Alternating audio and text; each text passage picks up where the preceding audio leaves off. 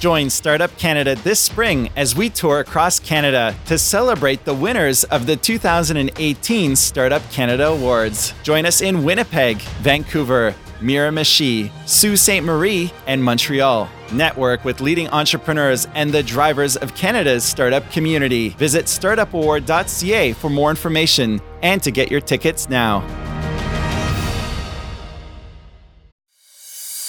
Rogers Business App Market brings together the right apps for your business and wraps it all up with Rogers world class support. Microsoft Office 365 makes it easy, whether you need to securely store and backup files, access or share documents in the cloud, collaborate with your team, or manage your business from anywhere and on any device. Plus, with support from Rogers, you'll get everything up and running quickly. To learn more, visit rogers.com forward slash business apps. Scotiabank understands that business is personal and your business has unique needs. That's why we offer flexible solutions for your business banking. Create your own business banking package that works for you by opening an account online in minutes with ease and start saving today. Visit scotiabank.com forward slash small business to get started.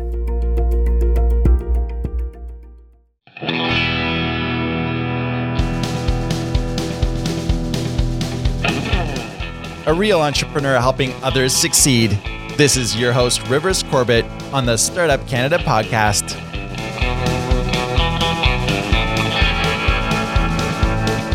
Welcome to the Startup Canada podcast, a show serving Canada's entrepreneurship community. On this show, we connect you with the most innovative and entrepreneurial movers, shakers, and change makers across Canada. With day in the life stories and in their shoes experiences, we dive into the true grit of running startup and scale up companies and those driving the entrepreneurial movement. The Startup Canada podcast show is a production of Startup Canada, the national rallying community for Canada's 2.3 million entrepreneurs. If you are a regular show listener, welcome back. If you're new to the program, hey, don't forget to subscribe to the show on iTunes and Google Play Music. And visit startupcan.ca to connect with both your local startup community and to join Startup Canada to access training, resources, and a peer network to grow your success. I'm Rivers Corbett, and entrepreneurship is part of my DNA. Whether it's building my own companies or helping other entrepreneurs build theirs, this is my lane. Want to connect after the podcast? You can find me at www.meetrivers.com. All right, ladies and gentlemen, sit back, buckle up because we are in for an epic, epic, epic ride on the Startup Canada podcast today. Just really, really thrilled to have the youngest ever entrepreneur to join CBC's hit show, Dragon's Den. She's on our show today. It's Michelle Romanow, the co founder and president of her latest venture, Clearbanc, that makes accessing funding simple and affordable for entrepreneurs. Michelle is no stranger to success. She started three companies before her 28th birthday, one being Snap Saves, which was acquired by Groupon. She's a celebrated entrepreneur who's made WXN's 100 most powerful in Canada and is listed as the only Canadian on Forbes Millennials on a Mission list. In 2017, Michelle won Women Entrepreneur of the Year award by Startup Canada and has previously taken home the RBC Canadian Women Entrepreneur Award. She sits on multiple boards and is director of Freshii, which is a fast food health store that, get this, ranks higher than McDonald's and Subway in terms of international experience and expansion. Today's podcast, we'll be talking to Michelle about her strategy between, behind starting multiple high growth companies and how she's taking Canada's tech scene to higher places. Michelle, I'm really thrilled to have you on our show today.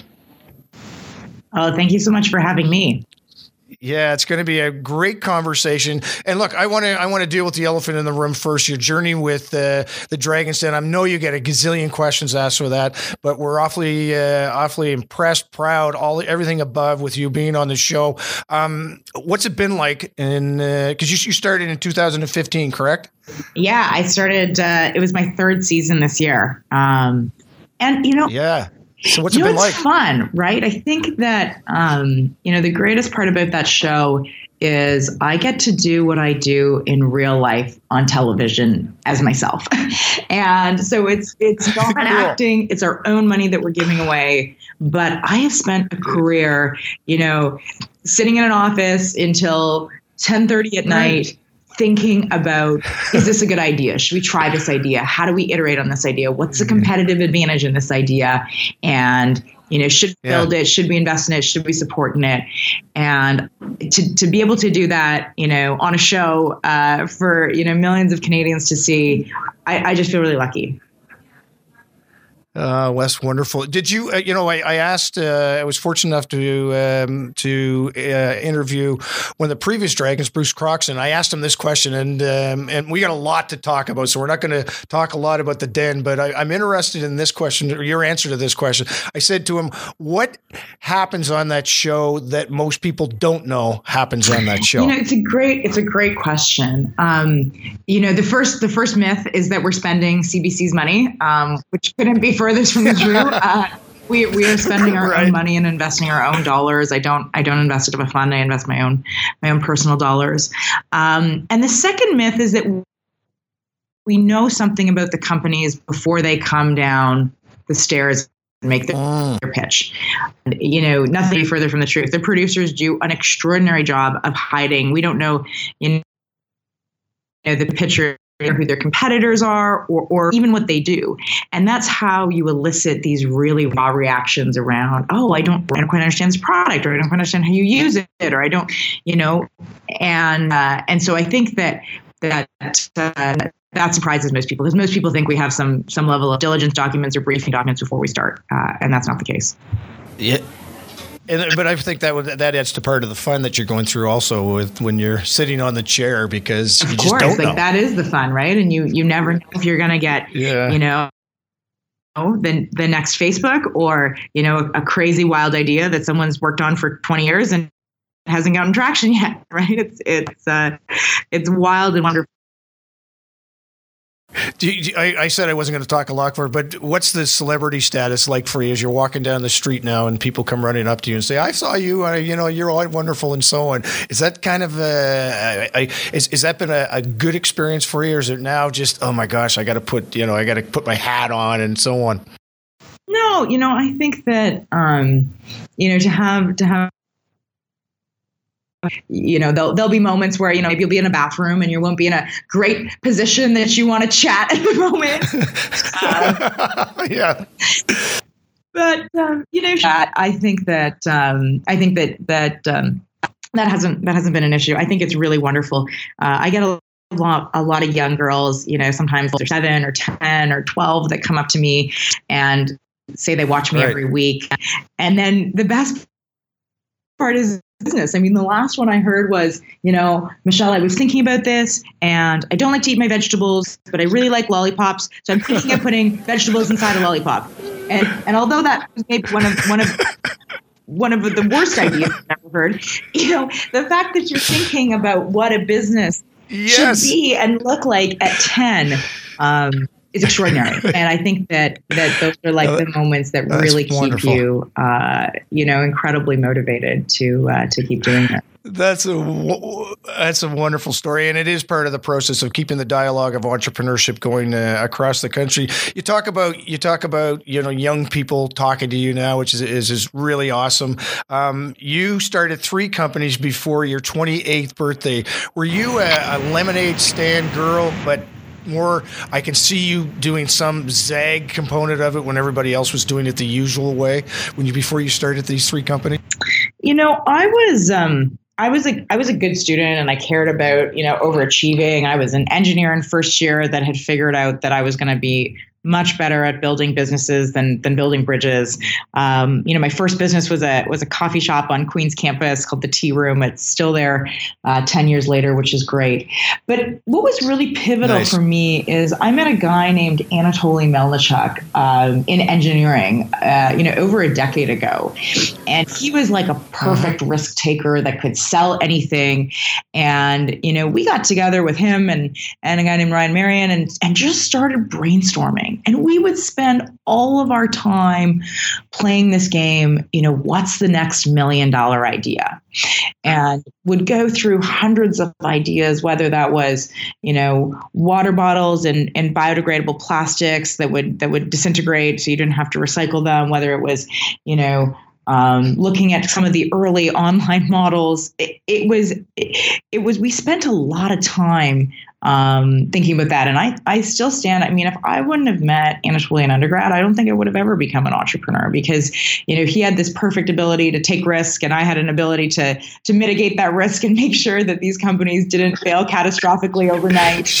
Um, sure. and, and, co-founders make a big difference. And uh, you know, I worked with them for ten years, and so it. Uh, I think that that was. But part of starting early um, was really critical because skills learned running a cup and the skills learned running a caviar business are actually still the skills you use in a build an e-commerce company or a couponing app or, or a bank, really. So Michelle, was was Anatoly, you know, with you when you started Snap Saves? Because we just talked about a ten year journey with this person, and so can you? Was he with you? And can you take us through that journey of Snap Saves, which ultimately ended up to uh, your connection with Groupon? Yeah, so you know we we met um, in undergrad and had figured out that worldwide supply of caviar was down by 95% because we had just overfished the Caspian Sea. And so cold called Thomas Keller, uh, who's a famous chef in America, and asked why he didn't have caviar on his menu you know, yeah. he pauses and he goes, Well, do you have any? And so we kind of knew at that moment that if we could figure out how to make it, um, we would have an active uh, audience that would really want the product. And so we're crazy enough to literally graduate. Um, we had won, you know, six business plan competitions, and so we had about a hundred thousand um, dollars. And we just we drove Ryan's car all the way out to New Brunswick, and we're like, we're going to build a fishery from scratch. And this is truly as crazy as it sounds. Like we needed a yeah. a boat and fishermen and a processing facility, um, and and like talk about being scrappy. Like we just kind of figured it out how to build a supply chain um, from scratch. And so from there, you know, had actually built a pretty profitable business, but did it just before the 2008 recession. So that was not you know, great timing on our part.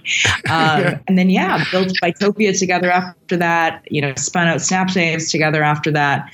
Uh, you know, it, it's been a long journey. Yeah, it's it's it's funny you say it's been a long journey. You know, an entrepreneur who's 60 years old would say she thinks she's on a long journey. Oh my gosh, I've been doing this for 40 years, and it it probably though feels like a long journey, but isn't necessarily when you look back of about everything that you've accomplished. Which is again this you know one of those things was the snap saves and the and the Groupon thing. I'm I'm curious about how did that dialogue start? Where Groupon did you reach out to Groupon or did Groupon reach out to you? And can you talk to us a bit about negotiation and some of the the uh, the best practices you would recommend based on that transaction for our audience? Yeah, I mean, look, deals are are complicated and exceptionally unique depending on, you know, what what people need and what they're looking for and what's happening at that at that moment. Um, you know, we were connected uh, to Groupon because we had been looking to raise a Series A and so had had some really strong early traction. I mean, in the first six months, we had every, you know, CPG, um, consumer packaged good company signed up. So, uh-huh. you know, Coke was a client, Pepsi was a client, Johnson Johnson was a client, Procter was a client. Like all of those, you know, gave us pretty big traction. We were getting a lot of different downloads. And so we were starting to make a little bit of noise in the space. Um, we'd gone down to the valley and then got connected with Groupon. And, you know, at the time it was, um, it was a great way to grow because, you know, Groupon has 70 million users across the US. Like they're just Incredible. enormous in terms of in terms of user base. And so as we thought about scaling, um, it was certainly, you know, the option is always do you do you raise money and you keep building it yourself or do you partner up with someone really big? And uh, so that's what, you know, made sense to do uh, at the time. And so you went down there, and how did that relationship grow? Uh, did you were you connected to uh, somebody in there who who became your go to to help you grow, or was there another way in which that strategic alliance happened? Oh, in terms of after we were acquired. Yeah, or sorry, you sorry, I thought you said that you actually got into a relationship with them first to grow, and then they bought you, or did they buy you and then it just grew from there because of that acquisition? Yeah, no, the the um, it was just uh, after they acquired us, we basically grew okay. together. Uh, we didn't do okay, a partnership um, before that, and it's and it's hard with early stage companies. I mean, sometimes you can make partnerships um, in the early days work, but this really made sense um, as only an acquisition model. And so um, we we got connected with them. I mean, deals take a long time, right? This this is there's mm. a big mm. process to go through. Um, there's a lot that could that can change and you know move as that happens. Um, and uh, and so the deal closed uh, later that year, and then uh, yeah. I moved to Chicago and uh, and learned to sail. and how long did you do that for? Um, so it was one of uh, it was one of the activities that had been on my bucket list um, for a long time, and so you know we joined the Groupon team. Uh, Chicago's a great sailing city, so while we were there in the mm. summer, it was one of the things we were able to do uh, on the weekends. Do you have any aspirations to do a big sailing uh, voyage somewhere soon? Uh, not not soon, but I will. Uh, I will. I will row across an ocean one day. That is that is on the list of things to do.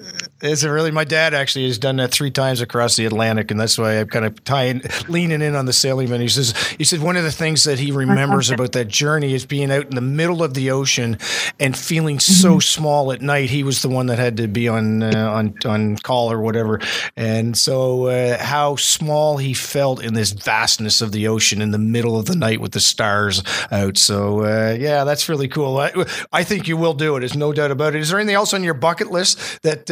You'd like to share with us?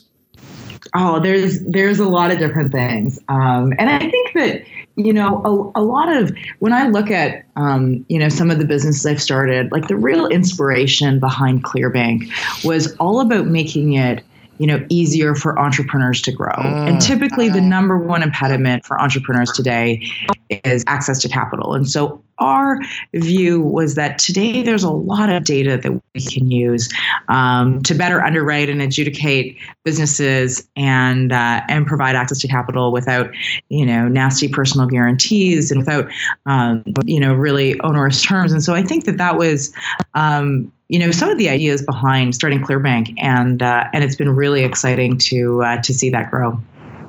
Yeah, well, that's interesting to say about the accessibility and the ease of doing it. I went on your site, uh, really did just see that how easy it is to do it, and you know, for entrepreneurs who would typically, you know, go through the traditional forms of trying to access financing, they they, they, they must they got to go. Oh my gosh, is this true? Is there some kind of you know what's the stick? What's the what's the the, the catch here? Yeah, what is the actual process that they go through, and how does that adjudication ha- happen so quickly? Yeah, it's really about you know we create um, partnerships with with the platform. So, you know, the last partnership we. Um, or like so whether and, and then you can give us your data um, a lot easier through through one of our channels and so that's kind of one of the reasons um, right. you know make it so easy i mean we just um, announced that that we work with Facebook, and so if you're a Facebook advertiser at an e-commerce website, um, mm. you know you can plug in your Facebook data, um, which is typically your ad spend data. You can plug in your processing data, um, and we can look at giving you an offer from there. And so it was really exciting to um, to kind of join forces with them. And, and that's kind of been, um, you know, the, the inspiration behind that business and also the inspiration behind a lot of, you know, the volunteer work I did earlier this year. Uh, you probably saw, but we we launched the Canadian Entrepreneurship Initiative with uh, with uh-huh. Bose and, and Richard Branson um, in Ottawa, and that was again about how do we, you know, put a spotlight on more entrepreneurs? How do we share their stories? How do we give them better access to funding uh, and really help them grow? So, how's business been at Clearbanc since you since you started it? Uh, is there are you on a trajectory that you're happy with? Um, you know, what are the what are some of the, uh, the, the successes that you're seeing to date? And, and you know, you can talk in generalities, but I'm uh, I'm interested. Is the business where you want it to be right now, or uh, or do you want to take it to another level, or do you have some pivots you have to do yourself? No, it was. Um, it was you know the business has grown quite steadily over the um, over the last years and we've unlocked a few things in the past 12 months that that's really accelerated our growth. And so um, team is 25 people now uh, and we're we're excited to scale into 2018 and uh, and you know when you build something from scratch there's always little pivot points along the way but you know we're in a really good place now that I'm pretty excited about. And what do you typically spend your days doing with Clearbanc Um, well, well, you know, CEO stands for Chief Everything Officer. yeah, don't you know it? so that's that's what everything, everything, right? And and you know, I think that's um, that's part of what makes you know the life of an entrepreneur so interesting. Like I look at back at the last you know ten years, and there's not a single day that's been similar to any other day. Like it's all different. There are new challenges. I always say that like two things a week blow up. You actually have no idea what those things are going to be, um, and so that's that's part of the fun and the part of the excitement. So you know sometimes it's you know looking at at product and you know what we need to build and what we haven't built and what our customers need. Sometimes looking at you know acquisition channels. Sometimes it's you know closing partnerships. Sometimes it's going to get uh, financing. Sometimes it's dealing with you know people on your team. Like it's just it's it's really it's chief everything officer, and uh, and it's all about what the business needs uh, at the moment today. What about focusing on Michelle? Because uh, although you do spend time at ten thirty at night thinking of things that you can conquer and do and uh, and change and uh, adjust and so on, what do you do for your personal time? Oh, you know, I think that that the first thing is that when you have um, when you do what you love, it kind of doesn't ever feel like work. And then uh. do it with people you really love, like, and people that you work together for years and years and years, you're kind of just, you're just like having a great time. and so, yeah. um, you know, I spend, I spend, you know, 90, 95% of my time, you know, operating and growing Clearbanc. You know, in addition to that, I spend a lot of time with you know the angel companies and the angel deals I did through Dragon's Den, and so that's yes. that's a great fun for us though because a lot of you know when you know something when you figure something out like it's fun to be able to apply that to a different different company. I mean I look at you know a deal like TapLock. Um, which we did. I did about a year ago. Um, these guys came on to Dragon's Den. They had done one yes. crowdfunding campaign. They had no sales at the time. Um, and what they had done instead of like, you know, a, a, traditional combination lock, like the ones you put on your gym locker that you always forget yep. like three numbers and you try them like six times.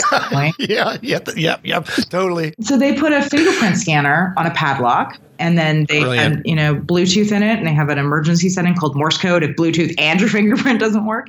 Um, it's a beautiful lock, like it it looks and feels amazing. And today they're at you know half a million dollars of sales a month, and so it's we've really helped them grow and think about you know their ad strategy and and you know Anatoly took them to China for a month to get their manufacturing down, and so I, I end up spending a lot of my time with other little companies. Um, but I think that's uh, I think that's part of the fun. Um, sure it is. It's um, it's what I get to do, and then I think I get to talk to a lot of you know entrepreneurs and and share that way through some of the media stuff. And then in the summer, I try and get sailing on the weekends.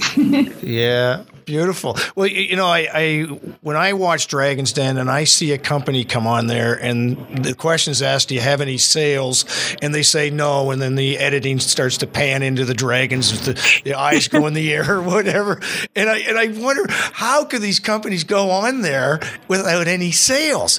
And but then I'm listening to you and I'm saying, well, no, Michelle's got this amazing experience with Anatoly because you've gone through this discovery process, this practice, if I could call it, of being able to zone in on a good freaking idea. It just needs structure behind it yeah. to make it work. And, uh, and and this is an example of one of them. And, and, what's what's the name of the company again? Sorry, you didn't mention it. It's uh, Taplock. So T A P L O C K. Yeah. So it's love it. It's um and it, yeah, it's a great product. You should uh, you should check it out, and and yeah. certainly awesome for Christmas. And and to be fair, they they didn't have any current online sales. They had done a crowdfunding campaign that they had raised two hundred thousand dollars. So we had some good early indications that consumers right. the product. I think I'm still, you know, a little bit skittish, as you said, about doing totally, you know, yeah. pre revenue. Um, but again, when you have to build a piece of hardware, like you got to build the product first and then you got to sell it. Right. Uh, right. So you should be testing that idea and building a prototype and and doing exactly what these guys did, testing it on a, on a crowdfunding campaign and seeing if anyone wants the product you just dreamed up. Um, but you don't need to make a million units uh, before you sell them. And so we had some good early indications, um, but they've been a they've been a great uh, they've been a great story And did any did another dragon actually go in that deal with you? No, I did that one. Um, I did that one alone, and so uh, it's uh, it's it's an exciting one for sure. Is there a favorite dragon you like to do a deal with? oh, it's like choosing a favorite child. That's not a. I know. That's not a good question. There is one, but there is one. You just don't want to say it. you know, the, the nice part is that everyone on that show earned their seat in a very different way. And so right. I actually learn a lot because everyone's a type A and everyone's an alpha and everyone has very strong opinions on how to build a business. And the reality is, is there's a lot of different ways to build a business. So there's no perfect answer to most of these things. Um, right. But, you know, I've got to learn about franchising through Jim and alcohol through yes. Manjit and fashion through Joe. And, and that's been um, that's been really insightful, right? Like that's a whole new group. I mean, I'm I'm the tech dragon, and so I kind of bring that insight to the show constantly. Sure. And I'm young dragon, and so I kind of you know have a better understanding of what millennials are thinking about and what crowdsourcing is and crowdfunded labor than than maybe Jim's thinking about at at 75. Yeah. Um, but that's kind of the magic of the show is that the audience gets to see that diversity of opinion. Yeah, I think that that's brilliant. Do you?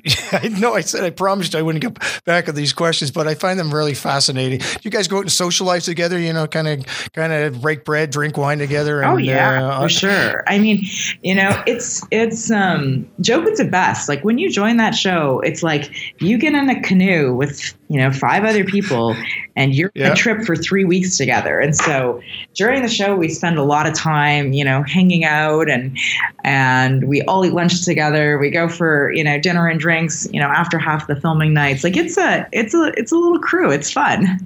Yeah, that's brilliant. It's like going to camp together in the same cabin. Pretty much. And you did yeah. not choose your roomies, but now That's cool. Um, I want to talk about scaling, uh, Michelle, because you've uh, you've done a very good job of uh, doing that with uh, with your companies. Um, you're a director of uh, of Freshii, which is a fast food health store that ranks higher than McDonald's in some way in terms of international expansion. I personally believe that scaling is a is a skill that uh, there's not a lot of knowledge on how to do it properly across our country. They're great at startups and getting them to validation and so on. But the scaling is the tough part. Are there any best practices with your experience and your connections on the on the den that you say you got to remember these two or three things in order to be successful to scale your company? Yeah, so there's a lot of different ways to scale. And so, you know, I'll give you just a couple different examples from from my own career, right? So, so you gave okay. the Freshii example earlier. I joined the board. That's a franchise based model that went international very quickly. You know, their fifth location was in the United States. Um, and they figured out a model really well um, for having to to spend you know a low amount of capital but really grow an incredible network of stores and they've done really well um, i'm also one of the directors uh, for a company called vail resorts and they're mm-hmm. about you know eight billion dollar market cap uh, based out of colorado they started with with three uh, ski resorts in Colorado and today own 16. And so they bought Whistler Blackcomb, they have Perisher in Australia, they have three resorts in Tahoe, they have, you know, Park City in, uh, in Utah. Um, and that was really a strategy where they grew through very uh, aggressive acquisitions. And so they, you know, mm. continue to roll up different ski resorts and then had an incredible marketing strategy around how to capture skiers and get skiers to repeat um, in their resorts. And then mm. finally, you know, you look at examples like, um, you know, snap saves. I mean, the scaling method there was to you know drive our own downloads. Consumers love the product because you know we were giving. Um, uh, you know, cash back to buy your groceries, and then to partner with really big brands to do that. Um, and then you look at the Buytopia example, and Buytopia grew really well in the first year because we had um, you know very good low acquisition cost to find customers. You know right. and in the second and third year we really focused on partnering with national brands. And so you know partnered from everyone from um, netflix to cirque du soleil to staples to to it didn't matter who we were doing you know some of the biggest deals in the industry. And then in our third and fourth year really grew by deploying a roll up strategy. And so, you know, started with buying smaller daily deal sites, um, bought about six that way. Uh, you know, today the entity is bought. Um, uh, you know, Wagjag, which was owned by Toronto Star, Mighty Deals in the UK, Shop.ca, and and again used an acquisition strategy. And so the the real answer and, and why I'm telling you all these stories is that there is never a a tried and true method for how to mm. and it really shifts in the in the time your business is growing and so you can see with right. Topia example it was first of all you know how do we get low cost customers and how do we get really good at optimizing ad spend that's essential for any business. Then it was you know how do we grow you know with the help of partners through bigger partners where we can be beneficial and we can both grow. And then it was well now we got to go buy little companies or buy bigger companies um, to help do this. And so it's it's really keeping um, it's really setting big goals i think is the is the first thing. Right. You have to want to not be a little business anymore. I mean yeah right. fun is always in how do we 10x this? How do we 10x this? How do we keep making this bigger? Um, and so asking those questions and it's hard because most people think about 2x in their mind. They think if we could double next year, that would be great. Um, and the real question you have to ask is how do we 10x and what are the creative ways? And then you got to try a lot of things. I mean, it's just like getting your idea and, and product market fit right in the early days. You got to try a lot of things before you get something to work. And so you end up, you know, employing a bunch of these strategies. And when you get one that works, you just double down and uh, focus and, and, focus on it for sure. Right, brilliant. I love it. Thank you for that. Um, I got to ask you this question. You're used to being the leader of the company, or at least in the leadership role mm-hmm. at some level. What's it like to be a director of companies where, yes, you have an important voice to say, but ultimately you're not the one that has the opportunity to veto or, or, or not? You know, leadership is never about the title that someone gives you and always about the influence you exude. Um, uh-huh. And you have to earn that every single day. And so when I think of leadership that way, like it's not you know my employees like it's not they don't they don't have to listen to me and people can do all sorts of creative things to not listen to you right like this is not right. you know leadership is not about being a dictator it's about earning your ability to be listened to. And i believe that and and if you're hiring people that are smarter than you you want some of that natural um, challenge and and moving forward on on what you are doing. And so i think that um, i think of a, a role as the director in the same kind of way. And and one of the nice things about being a director is that you are really there to give kind of high level guidance. Because mm. as an operator it is impossible to stay out of the weeds. It just it it always happens this way. No matter what you say, you are always going to have to deal with you know your biggest vendor who's giving you a headache over something that you didn't anticipate was going to be a problem. You always have to deal with you know key people um, leaving or moving or needing you know a switch in their role. You are always going to have to deal with these details because the details at some point become mission critical. And so right. as a director, you know, you can step back a little bit and look a little bit more about what's happening to the industry? What does this whole leadership team uh, need overall? How do we think and how can i be helpful about making connections in the spaces that you want to make um, uh. to perpetuate that forward? And so i think that um, i think that but i think it's the same thing. You you earn your respect on those boards. You are doing things that are helpful that add value and ultimately that is what gives you um, the position of influence for people to really be listening to you I love that uh, you've referenced leadership. You've earned the right to be listened to. It's uh, I always like to take a, a, an aha moment from everybody that I speak to on the podcast, and you gave me it with that one. I appreciate that.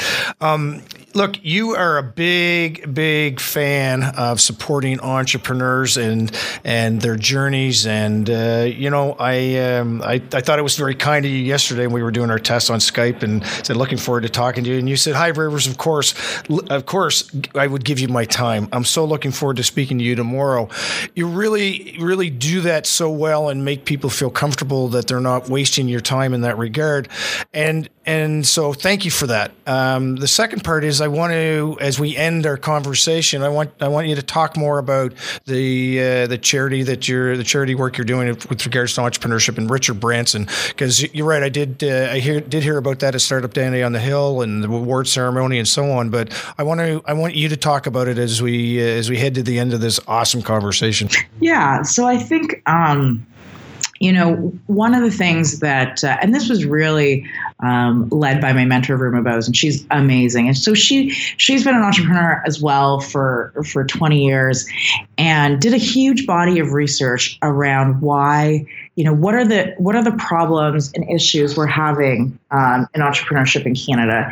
And one of the things is we asked Canadians to name the entrepreneurs they look up to.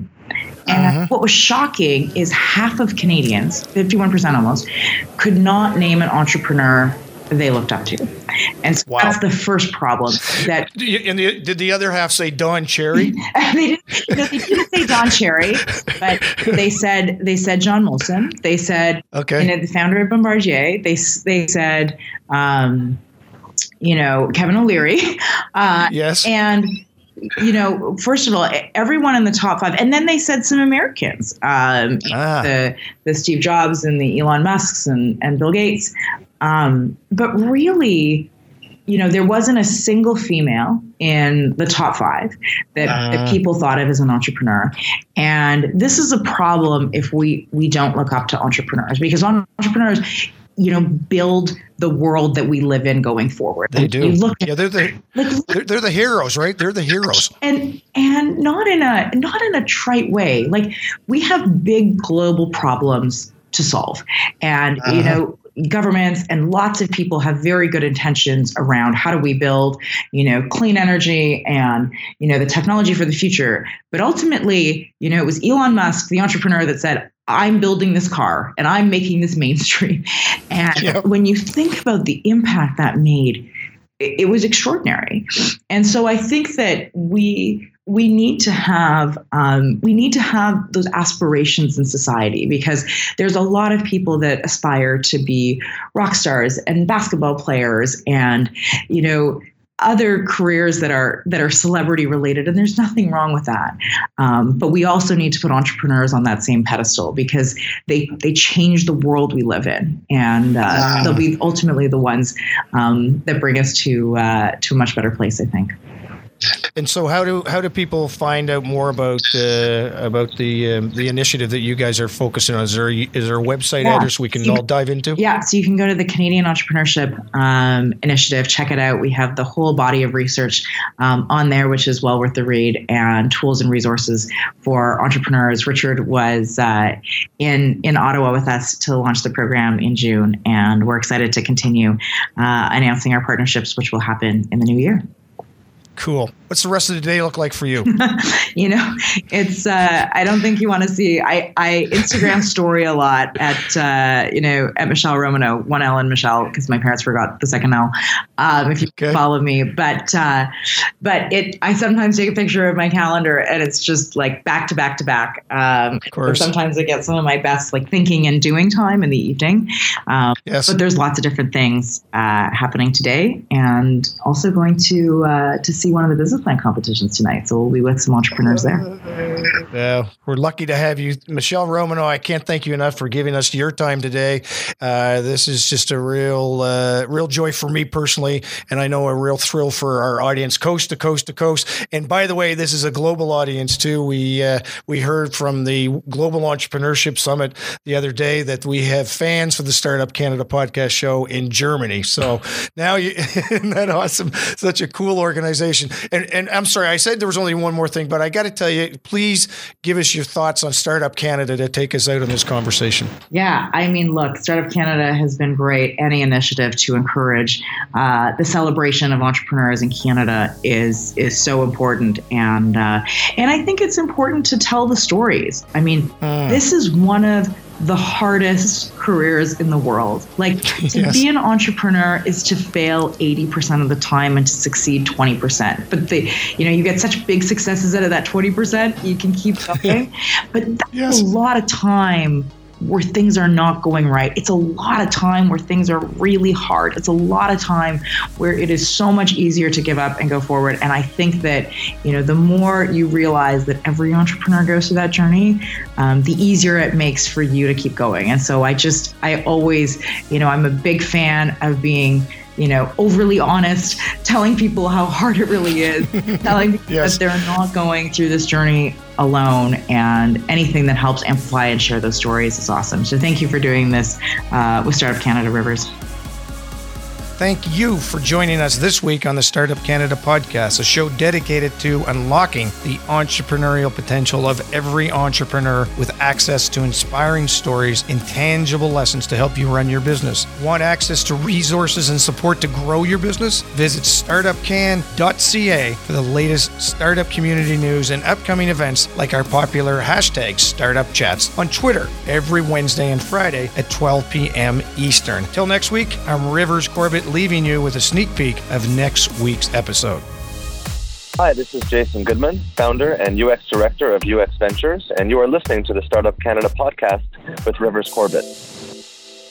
Let's let's touch on that for a second because you know I, I'm, I'm I'll follow my own stupid sword here and say my impression of UX is always that it was it had to have a technical component associated with it. Um, I'm hearing it's not, and there's other. it really is about just multi touch points. What are the touch points that ultimately make that engagement piece more powerful for the stakeholder that you're connecting with? Is is that fair to say that? Yeah, it's, it's definitely less technical than maybe people think. I think most people can actually get, and that's why I think a lot of people are jumping into and have jumped into uh, the UX industry. Yes. Because it's actually quite it's quite easy to jump in. You know, I, I teach I teach uh, UX sessionally at uh, at OCAD University, and you know one of the things I tell my students right away is you know I may be working in the field, and I may be your professor of UX. I am not an expert.